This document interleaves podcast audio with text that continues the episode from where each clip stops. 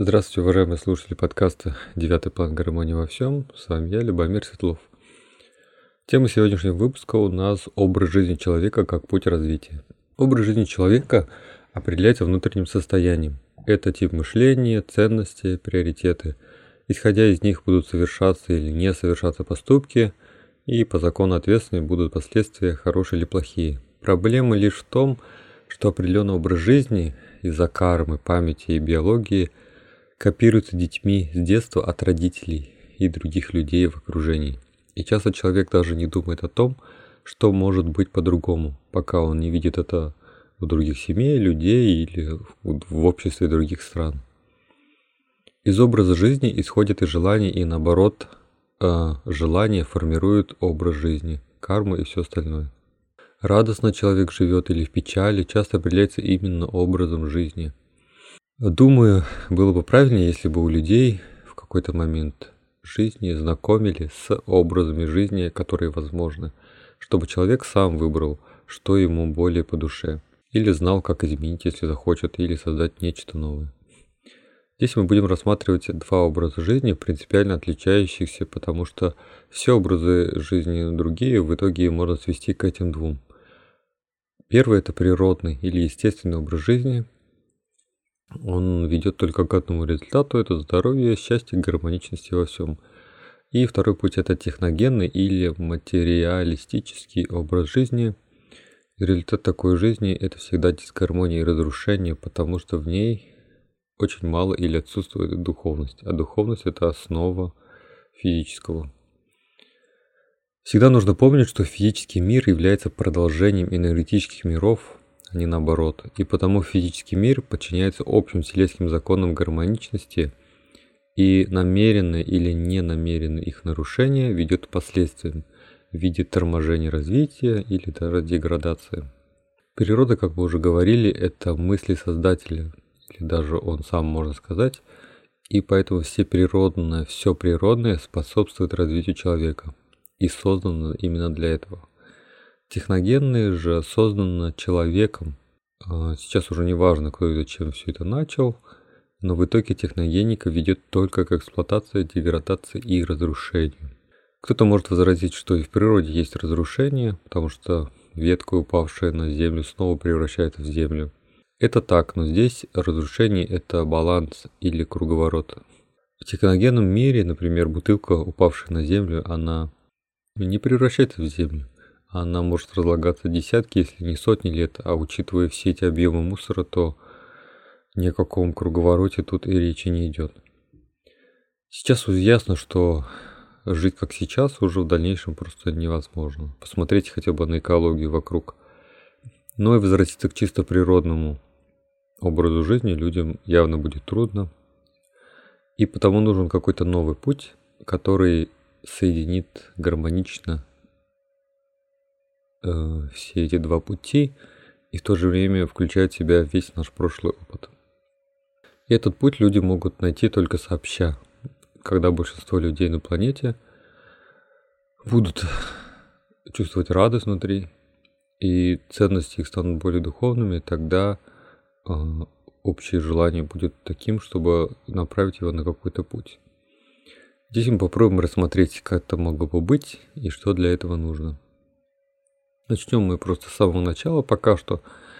Это с первооснов. Весь физический мир у нас состоит из первоэлементов.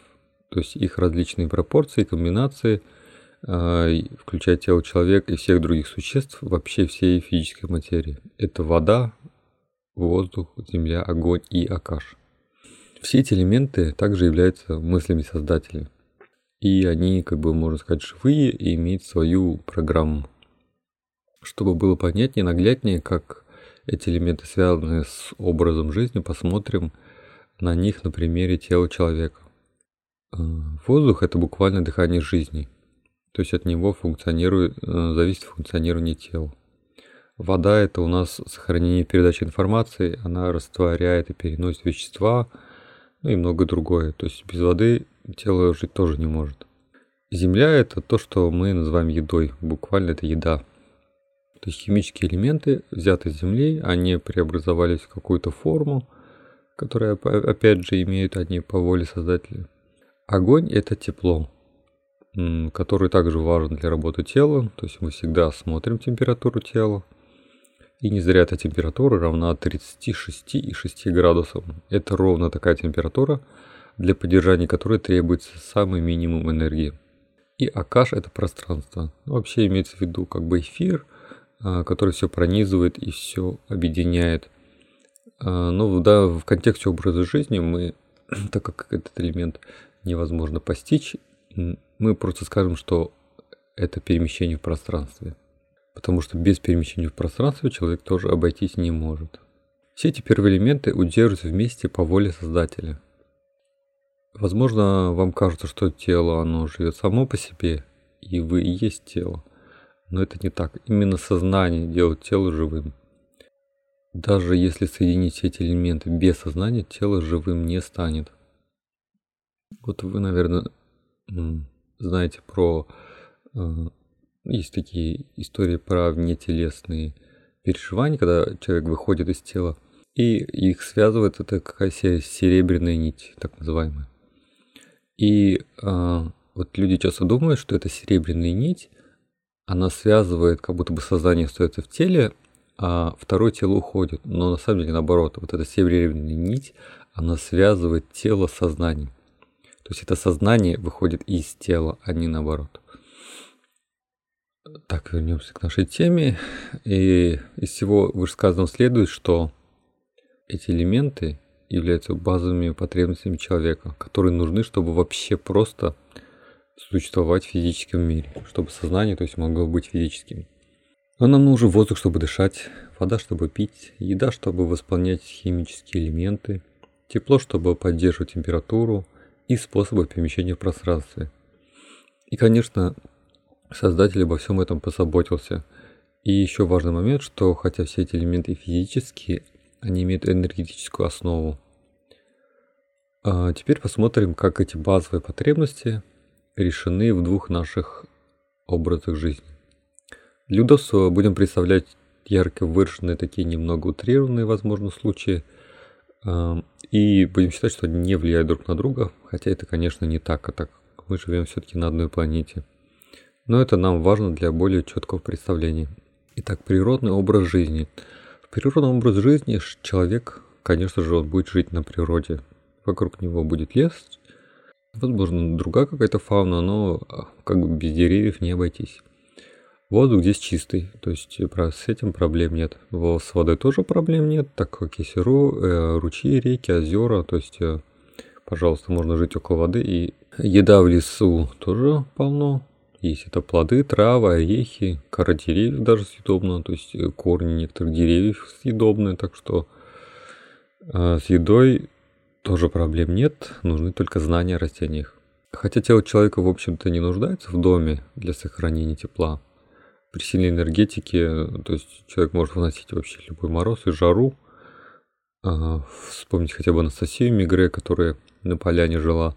Тем не менее, если нужно будет укрытие, то можно его соорудить. То есть можно выкопать берлогу, можно накрыть ветками, там, то есть материала вокруг более чем достаточно. Опять же, нужны только знания, и в крайнем случае можно развести огонь и там, не знаю, из бревен создать, пожалуйста. Перемещение в пространстве тоже ничем не ограничено. То есть можно использовать животных для перемещения, тех же лошадей, например. Ну и, конечно же, энергетически все это чистое и благоприятно влияет на здоровье. И что самое главное, все это бесплатно. Теперь же рассмотрим техногенный мир, образ жизни. Человек здесь, конечно же, будет жить в городе, большом или малом, но все равно это будет город, некое скопление людей. И отличительная особенность развитого города в наше время – это то, что сферы жизни человеку не принадлежат. То есть воздух условно чистый. Ну, как бы чистый, но явно его не сравнить с тем, который в лесу. Потому что много заводов, автомобилей еще больше. И в городе воздух, как правило, загрязнен. Но он хотя бы бесплатен. Вода поступает по трубам, и часто за многие километры. Условно, конечно, она чистая, то есть энергетически она ядовита, потому что она идет по железным трубопроводам, химически обработана, очищена. Да, ее можно пить, в ней в большинстве случаев как бы ничего не будет, но все-таки это не та вода, которая будет из ручья течь.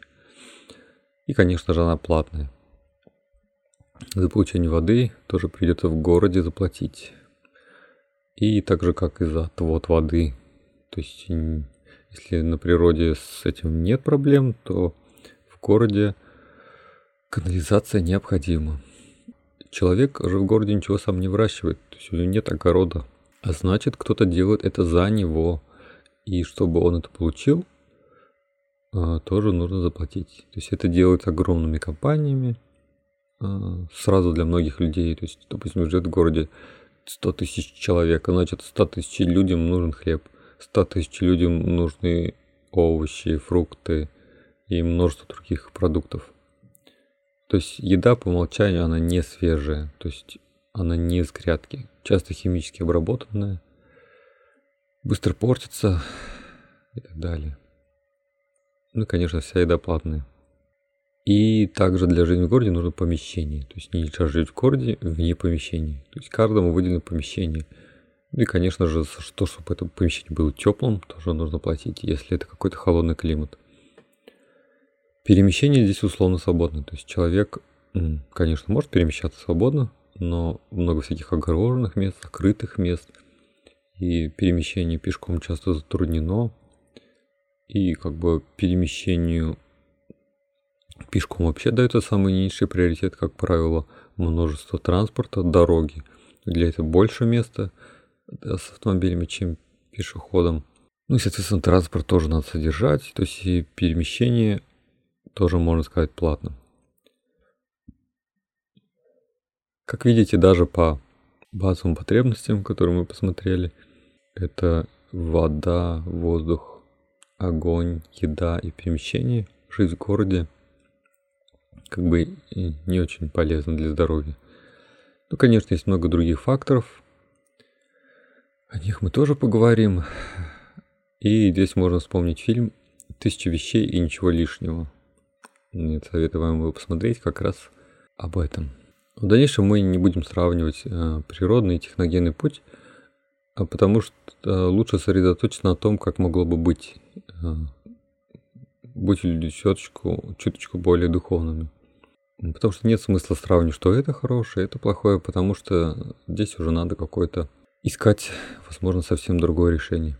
Все это трудновато будет представить, но возможно. Поэтому, рассматривая в следующих выпусках какие-то стороны жизни, они будут рассмотрены, как вообще это могло бы быть теоретически в таком технодуховном, так скажем, обществе. А вот сейчас мы постараемся немножко представить, каким бы этот был технодуховный путь. Человек хоть и живет в городе, но город этот будет явно состоять из частных домов с большими участками. То есть воздух здесь будет чистым, хотя бы потому, что участки большие и предприятий на территории города нет. И на участках много деревьев, почти лес. То есть воздух у нас чистый. Вода идет из скважин, но, допустим, потому что ручей или реку не всегда можно делать в городе, но все-таки она, после поднятия на поверхность, будет проходить по специальному трубопроводу, спиральному, допустим, и она будет энергетически очищаться. То есть она будет по качеству даже сравнима с ручьем и естественной водой. Еды достаточно будет выращиваться на участках, каждый может выращивать свою еду. И, допустим, если даже он этого не хочет, то, возможно, какие-то общие фермы, но суть в том, что это не на сотни тысяч людей, допустим, а для каких-то, допустим, для нескольких сотен, там как-то так, общее для какой-то маленькой территории. Отопление можно обеспечивать за счет геотермального тепла или за счет лучших строительных материалов. И перемещение, конечно же, без перемещения обойдется, нужен транспорт, но он должен быть именно экологически чистым. А думаю, такое тоже не проблема в будущем. И напоследок о том, как все эти базовые потребности могут быть решены, если тело человека очень развито духовно и энергетически. Это просто пример для размышления и исследований. Так скажем, это что? Природно-духовный образ жизни. А человек, как правило, такой выбирает жизнь на природе. То есть дышать он, конечно, по-прежнему дышит, потому что в дыхании это не только обмен химических элементов, это нечто большее. А вода и еда. А вот с этим интереснее, потому что воду и еду можно исключить. Как вы знаете, еда нужна не только из-за химических элементов, сколько из энергии в них. И эту же энергию можно получить из более тонких слоев. Вот, допустим, в тонких мирах же люди тоже едят фрукты, но они не такие, как физические. И тело само может создать и химические элементы, и воду. И тому есть множество примеров, особенно в Индии, где люди, практикуя определенные медитации, вообще не ели десятилетиями. И не пили даже десятилетиями. Даже такие примеры даже есть в Европе. Так называемые стигматики. Вот в автобиографии йога задокументированы такие случаи. Тепло и холод. При сильной энергетике человек может спокойно переносить минусовые температуры. Посмотрите на гималайских йогов и жару. То есть у него собственная атмосфера. Тому тоже есть множество примеров. А перемещение. Здесь тоже нет проблем, потому что развитый человек, как правило, может и видеть на расстоянии, по тонким мирам путешествовать. То есть для физических перемещений вообще можно телепортацию использовать или быстрое перемещение. То есть множество разных способов. И стоит ли говорить, что можно переместиться в любую точку Вселенной в тонком теле. Таким образом, образ жизни говорит нам о том, какое у нас общество. И я предлагаю вам задуматься об этом и провести исследование того, что вы видите вокруг. И как бы оно могло бы быть немножко более лучшим с духовной точки зрения. А духовная точка зрения означает, что оно было бы благоприятно для всех. На этом пока все. До следующего выпуска.